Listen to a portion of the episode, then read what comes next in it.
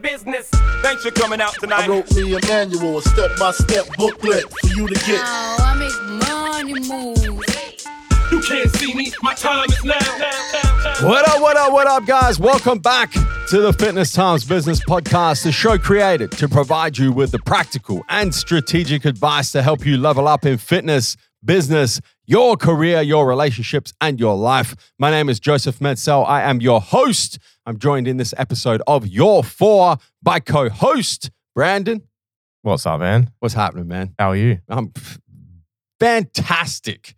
And even better because I get to share this uh, next 30 to 45 minutes uh, with the listeners, the viewers, and yourself. Uh, we have four uh, interesting questions this week. We got um, there's some business in there, there's some fitness in there, there's some finance questions. There's a there's a finance question in there, um, and some some well thought out and uh, and well worded questions that I'm super excited to get stuck into. Before we get stuck into though, we are just a few days away from Christmas. We are. Guys, if you are looking for a last minute Christmas gift, we got you covered. I have not even started my Christmas shopping, so I'm in the same boat as all of you who have left it to the last minute, and I'm panicking because I need ideas. Um, Brandon, we put together a Christmas gift card.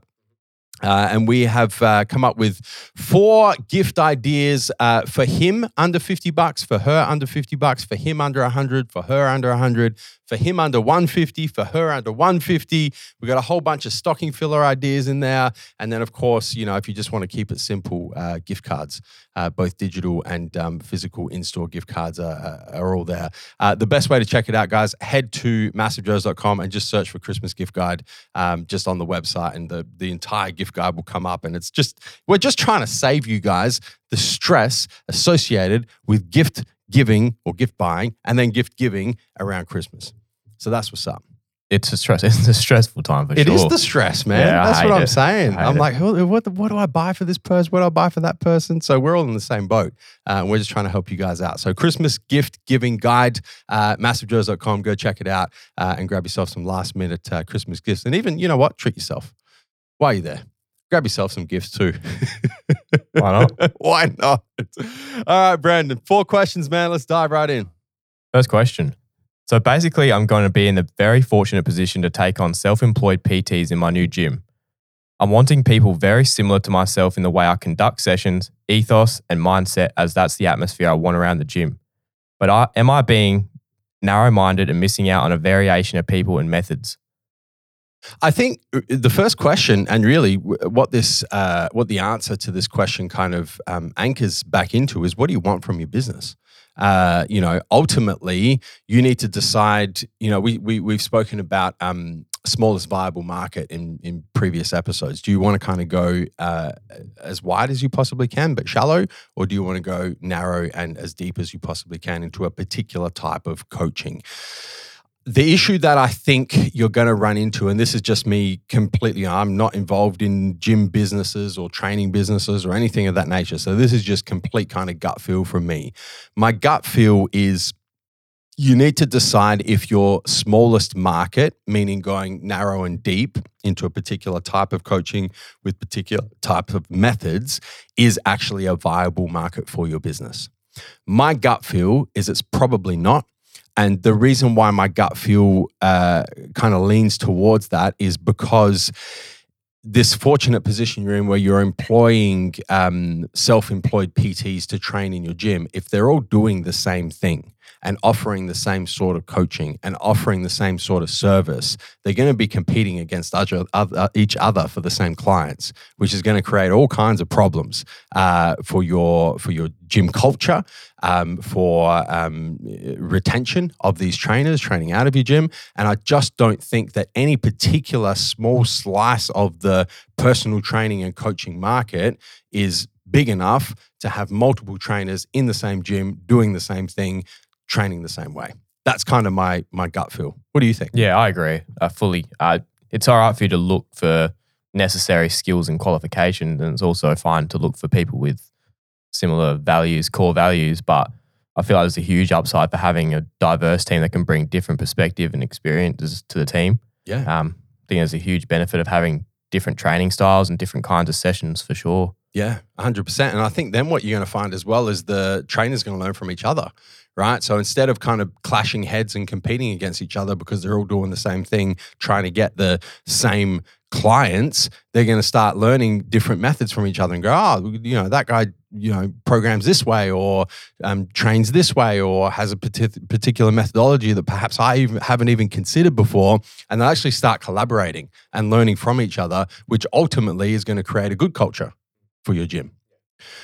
I think you know the other thing as well is is uh, in this question you know ethos mindset that's the atmosphere i want to be uh, i want around the gym. That comes back to the the kind of culture that you set for the pts that you are the self-employed PTs that you are employing to work out of your gym, right? So you can have a bit of both. You can have variation in the trainers and the methodology and the services that they're offering, but then you can also maintain the standard of the overall culture that you're trying to create within the gym. So you can set what is acceptable, what's not acceptable.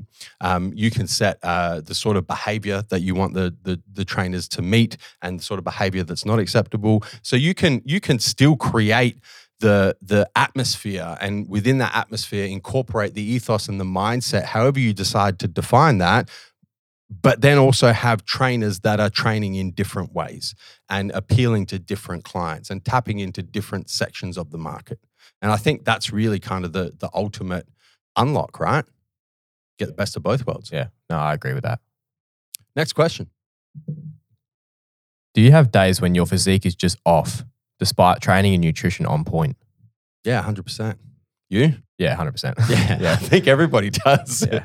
more often than not. Yeah, it's. I mean, it's easy to kind of fall into the trap of like there's certain people that don't, right? Because you see what they post on social media and they always look fucking amazing, but you actually don't know that they're posting the best photos in the best lighting, lighting. when they were looking the best, you know. And, Probably the one one of a hundred photos they've taken. Yeah at that particular time. Yeah. Fastest, first thing in the morning. Yeah, man. Yeah. Yeah, but I think, you know, I think the truth is is like everybody has these off days. And it can be caused by a number of different things, right? It can be caused by uh, for some reason you're retaining more water than you would on a particular day. Perhaps you didn't sleep particularly well. Um, perhaps you spent a lot of time the day before on your feet where you usually spend it sitting down, or vice versa. Uh, perhaps you've got some gut microbiome issue happening. You know, you ate some food that didn't agree with you, and so your your gut's a little bit messed up. I mean, there's so many. I mean, if you're female, right, it could be that time of the month. You know, you Hormones. could be hormones are all over the place. Um, I see it with with my wife Amy. You know, when it's that time of the month for her, her physique looks completely different within a few days of how it normally looks, and she hasn't changed anything. It's just different hormone fluctuations. So, I mean, there's a there's a lot of different things that can cause your physique to look off on a particular day that aren't related to you maintaining discipline with your training, you maintain, maintaining discipline with your nutrition, discipline with your supplementation, your cardio, and all these different bits and pieces. And I think that's why discipline is so important, right? Because there are going to be those days where you're doing everything, right? You're hitting your macros, you're getting through your workout, you're training with the right intensity, you're taking yourself, you're doing all the shit that you know you need to do. And for whatever reason, your physique just looks off. Well, then what are you going to do, right? Are you going to throw the towel in, kick the bucket, and say, you know what, fuck it. I'm not going to stick to my training. I'm not going to stick to my diet. I'm not going to stick to my supplements because I'm not looking the way I want to look for that particular day or a couple of days. Or are you going to say, no, no, no, I've got the discipline to stick to the diet, stick to the training, stick to the sups, stick to the cardio. I know the way I'm looking at the moment, for whatever reason, is short term. But if I maintain the discipline, regardless of how I'm looking, that's what's going to get me the result that I'm trying to get. That's why discipline is is is so important, right? Yeah, well, yeah.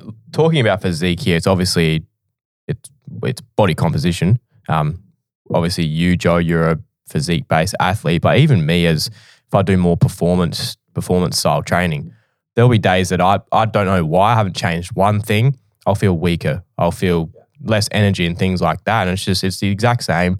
You just got to accept it. It is short term, and you just got to yeah be disciplined and just make sure you're still ticking those boxes each day because yeah it is yeah short term and it, everyone goes through it. it. Could be these multiple causes, like you said, just flux, random fluctuations. It could be to, to do with sleep, fatigue, water, anything, man. Man, you can apply this to anything, Mm, hey. you It's can. not just physique, it's Yeah. not just performance. You can apply this to your career. You can apply this to those of you who run businesses. You can apply this to your business. You know, you can be doing everything you need to do. You can be crossing the T's, you can be dotting the I's, you can be checking all the boxes, you can be doing everything you need to do. And the output that you're expecting to get from the input, for some reason, is disconnected right? We've experienced it a bunch of times this year as a business within MJ and TMJ and the company update videos. I've said, guys, there's a disconnect. We're doing everything we need to do, and we're not getting the result that we're expecting to get. That doesn't mean that you stop doing everything you need to do. That means you continue doing it over here. You understand that there's a disconnect, but you've got the discipline to keep doing what you need to do and the patience to know that at some point that disconnect is going to be a connection between the input and the output, and you are going to get the result. That's why so many people fucking quit, man. Yeah, man. There's in, in there's- everything. there's always going to be waves. Yeah. And no one's no one's ever on 100% of the time. Yeah. It's just expected. Yeah. And no one gets 100% of the outputs they think they're going to get 100% of the time. That's just not how the fucking world works. It just doesn't work like that. But that's what separates people who are good from people who become great. The people who become great can appreciate that that's the way the world works and the output is not always going to reflect the input, but they commit to the process anyway. It's process over product. They say, fuck it, I'm going to keep doing what I need to do.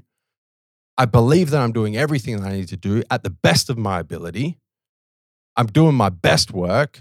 And regardless of the output, I'm going to commit to that process. And I have absolute faith that at some point, that process is going to lead to a certain product. Mm-hmm. 100%, man. Next question. Next question. As a leader, I've always strived for perfection.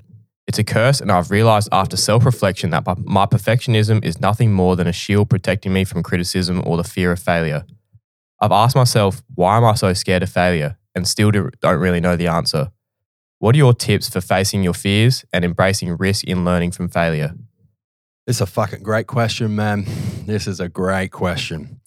First and foremost, perfection is the enemy of execution. Perfection is 100% ego protecting you from fear. And in this particular situation, it's the, the fear of failure. So, um, uh, first and foremost, congratulations for identifying that because a lot of people will go their entire life and never come to that realization that perfection is effectively the uh, uh, manifestation of ego that is designed to protect you from taking risks and from confronting your fear of failure. I have some really good advice in this regard because this is something that I have struggled with in the past. And to be honest, from time to time, I still struggle with now. Uh, and I think I think all of us, to some degree, do struggle with. Maybe it's not hiding behind perfection, but it, it's hiding behind something to protect us from confronting something that is difficult or scary. I think we all have like it, it- it's built into human DNA, right? It's a protection mechanism. So my advice is this.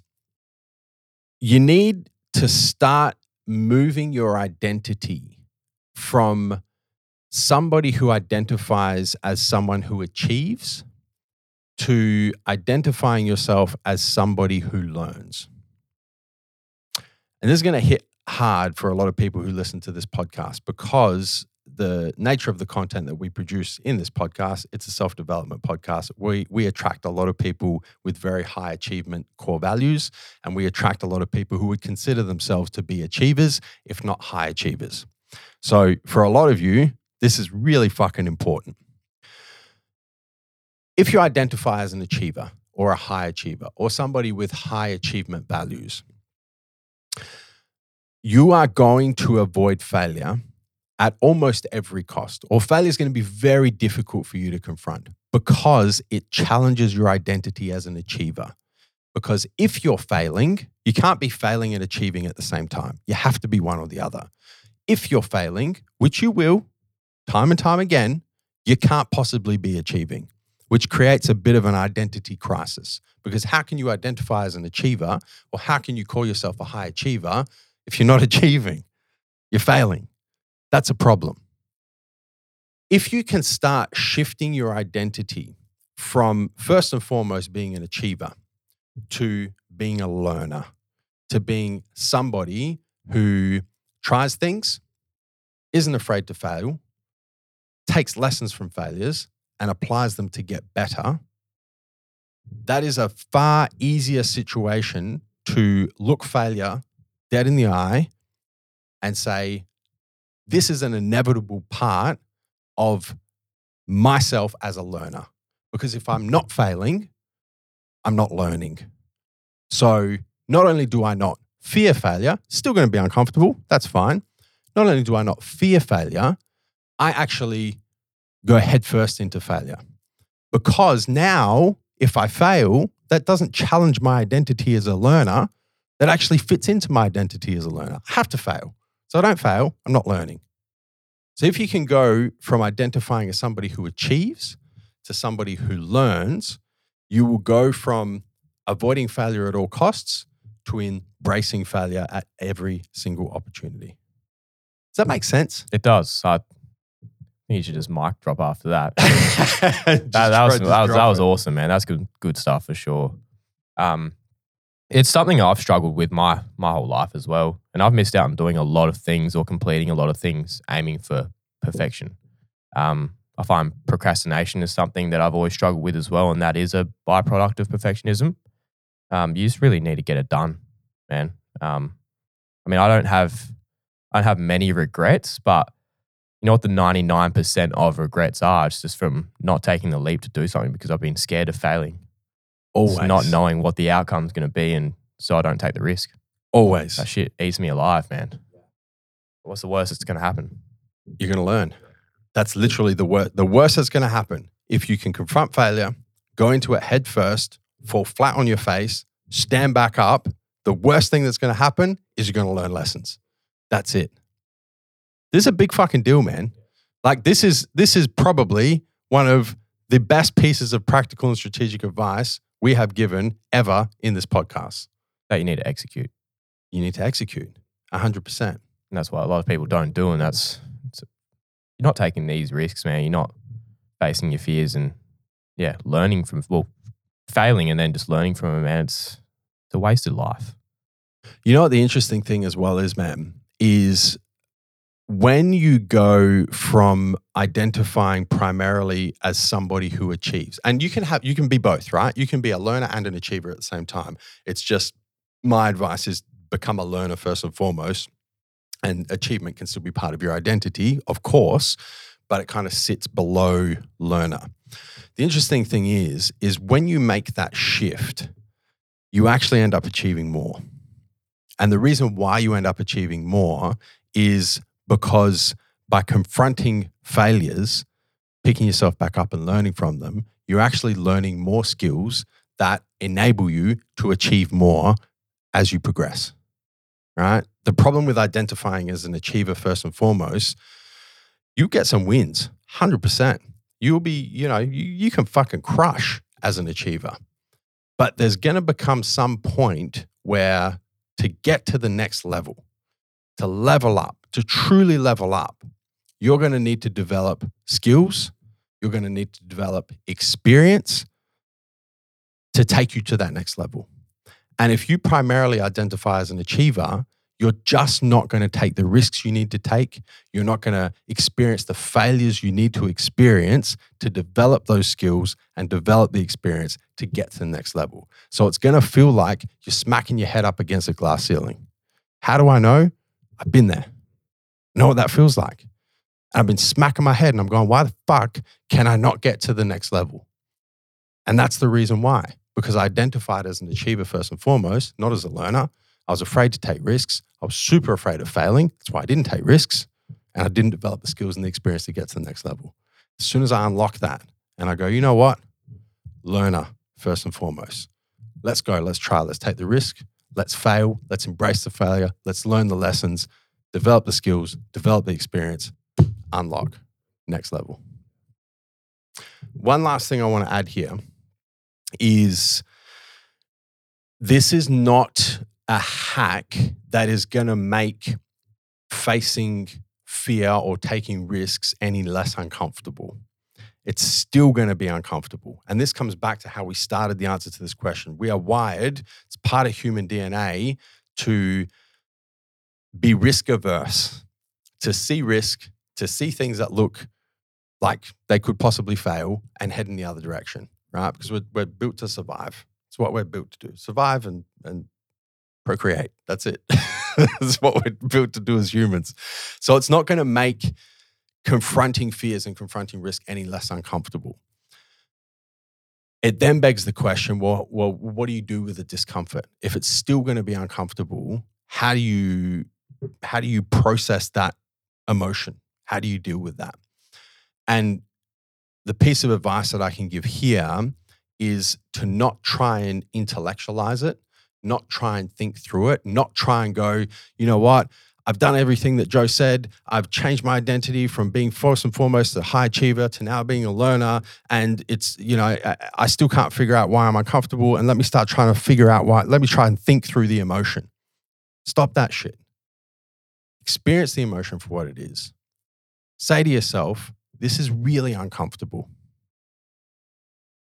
And I'm going to do it anyway. Not, this is really uncomfortable because of this, this, this, this, this. Just go, this is really uncomfortable. And I'm going to do it anyway. You need to, you need to live. You need to be like crave discomfort to be comfortable. If you crave crave comfort, you're going to be uncomfortable. Well, the two That things makes- the two things are mutually exclusive, right? So, you know, man, you can listen, you can be comfortable all your life. I know by the fact that you guys are listening to this show, watching this show, you're not interested in comfort, right? You're interested in personal development. You're Growth. interested in seeing how far you can get to the edge before you fucking fall over. We're not here for comfort. We're here for progress. We're here to learn. We're here to achieve. So you've got to be uncomfortable.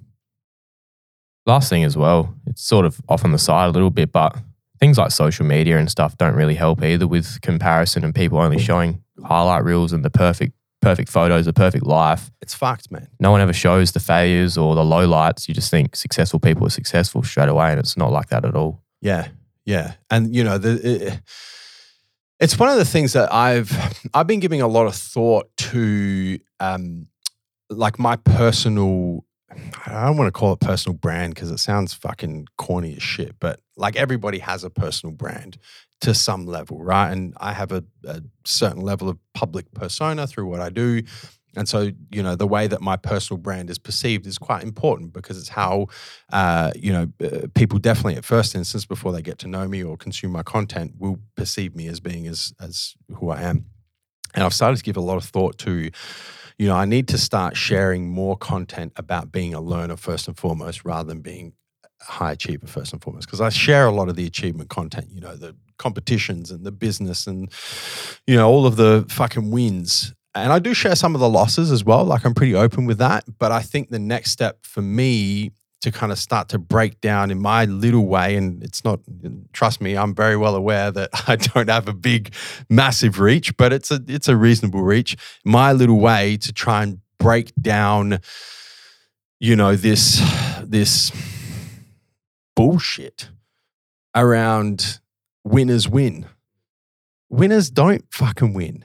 Winners lose more than they win. 100%. They're just sharing more of their wins than they should, right? Winners lose, winners learn, and then eventually winners win. That's what actually happens. 100%, man. I love it. Good stuff. Last question. Last question. How to best manage unexpected financial setbacks? That's it. That's it. I thought there was another part to the question. No, straight to the point. That's cool. We can roll with this. Um, yeah, it's almost like a segue to the to the uh, the third question about dealing with discomfort, right? Because financial setbacks, by their nature, are always uncomfortable. It's something that you weren't expecting. It comes and hits you. It's money related. A lot of people are uncomfortable around anything financially related. I think um, I'm going to give the general advice and then I'm going to give the very specific advice to the financial setbacks. I think dealing with any setback in general, right? Whether it be financial, whether it be career, whether it be business, whether it be an injury in the gym and it's a physical setback, whether it's a relationship setback, you break up with someone, you go through a divorce, you break up with someone who you thought you were going to spend the rest of your life with, or you have um, uh, a friendship that dissolves or has, you know, whatever the fuck, some sort of setback that you weren't experiencing the first thing that you need to do is don't kick the can down the road. Don't avoid dealing with it because it's uncomfortable. Ties into what we just spoke about. Confront it head on. Understand that it's going to be uncomfortable, but also understand that the longer you leave the uncomfortable situations, the more uncomfortable the situations become. So the quicker you can deal with it, the better. Then consider all of your options. All right, this has happened. I didn't expect this to happen. It's an unexpected setback. What am I going to do? What are my options? And start big, right? Just just fucking spitball the biggest options and then work backwards from there. Let me give an example for the unexpected financial setback. Let's say that somehow you've come across, uh, let's say, an unpaid tax bill, right? You've been, uh, I literally got one of these a few months ago for some unpaid land tax that I didn't even realize was there. So you get this, and there's like this big bill, and you're like, fuck, what am I going to do about this? Okay, confront it. Big, big. Let's just go super wide. What can you do? You can go rob a bank. Well, you could. Good. Yeah. You could. you go steal from somebody. Would you? Probably not. Right? But start there and work back. All right, well, I'm not going to go rob a bank. I'm not going to go steal from someone. Okay, can I can I get some sort of short term finance with a, um, a, a payback period that I can pay back over a few years or whatever? Yeah, are you willing to do that? Maybe yes, maybe no. Okay, I'm not willing to do that can I contact um, the tax department or this, whatever the financial setbacks related to? Can I organize some sort of payment plan that will allow me to make short term payments to get this paid over a year, two years, three years? You comfortable doing that? Yeah. Okay, cool. So let's go. Have the conversation. Let's work it out. So confront the uncomfortable. Don't kick the can down the road. Figure out how you're going to deal with it. Start big, start audacious, come down into a point that makes sense for you, bite sized pieces, and then start working through those pieces. To be specific on the financial side, to add a couple of things to this, um, don't go rob a bank, first and foremost. I don't want to be endorsed as telling people to go rob banks to deal with financial setbacks. Um, you know, financially, there's a couple of things you can do uh, to prepare for unexpected financial setbacks because we all get them from time to time. It might just be something like a speeding fine or some shit, you know, and you got to come up with a couple hundred bucks that you don't have. Um, we, everyone experiences them. First thing, live below your means. Second thing, make sure you got a buffer. That's it. And living below your means will allow you to accumulate a buffer, some savings, rainy day fund, um, uh, under the mattress fund, uh, whatever the fuck you want to call it. Uh, and then you've got that buffer in there. So when the unexpected financial setbacks come, it's not as big of a deal for you to deal with them. What do you got? Yeah, very similar, man. Like you're probably in a better position to talk about that because, especially with, I know, even with the business over, over COVID and things like that, they're huge setbacks. Um, Massive, yeah. But pretty, pretty similar, man. Like, like you said, just assess assess the situation and figure out what caused the setback. Um, understanding the cause of it can help you create a plan um, for how to best manage it. Like you said, create a budget, accounts for all your necessary expenses, and take steps to reduce your spending, cut back on unnecessary expenses. Then you could also seek professional help as well.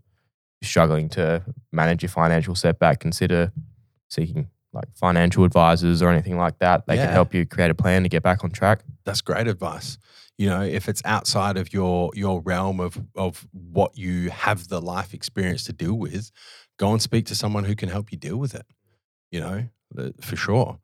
Um, it's interesting that you mentioned COVID because um, another thing that I haven't really I, I've spoken about, but I haven't spoken in depth about, and the effect that it had on the business. And I think it's it's really relevant to this from an unexpected financial setback um, position, because when COVID hit, uh, and the lockdowns were in place, and shopping centers were closed, and and you know all of that happened.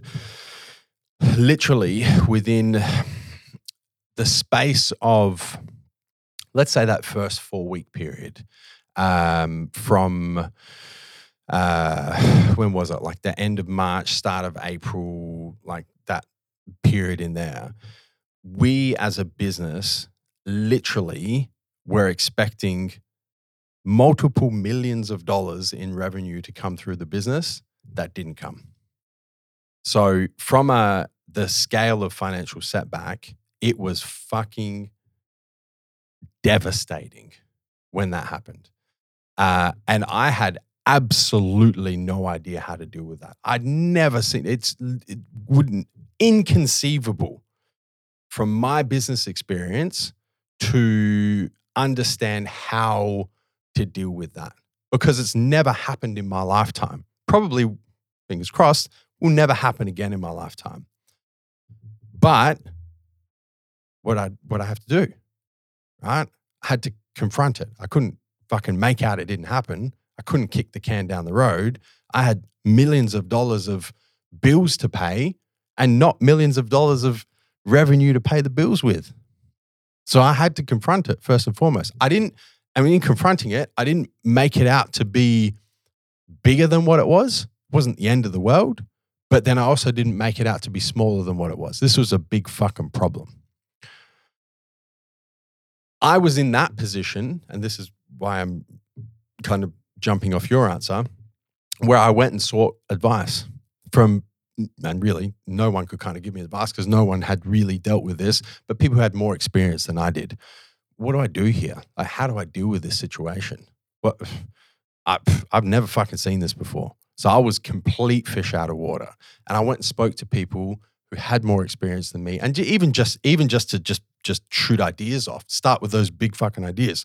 What can I do? Rob a bank. Okay, I'm not going to rob a bank, right? But you know, all of the and just to canvas the different ideas about how we were going to deal with that as a business. And so then that kind of led to the first round of decisions. All right, we've got to close all the stores. We've got to bring all the stock back and run a purely online business. That's the only way that we're going to have a attempt at surviving this.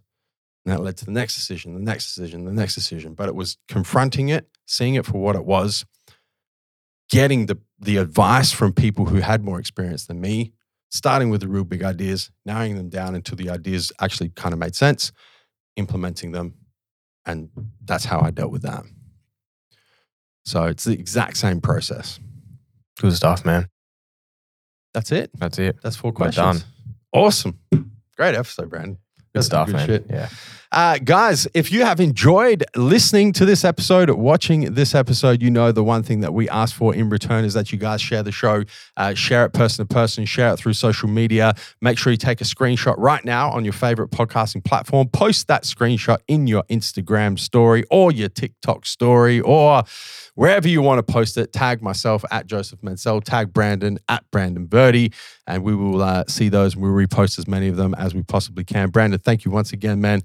Always a pleasure sitting down in episodes of Your Four with you. Thanks, man. Guys, you could have been anywhere in the world right now, but you're here with us. We appreciate that. Until next time, we'll catch you on the flip side. Thank you guys so much for tuning in to this episode. We hope you enjoyed listening. A couple of things to round out. Firstly, if you've yet to subscribe to the Fitness Times Business podcast on your favorite podcasting platform, make sure you do that right now so you don't miss any future episodes. Secondly, if you guys took some value from this episode, the one thing we ask in return is that you share the show. And finally, if you've yet to leave us a five star rating, Make sure you do that before the next episode.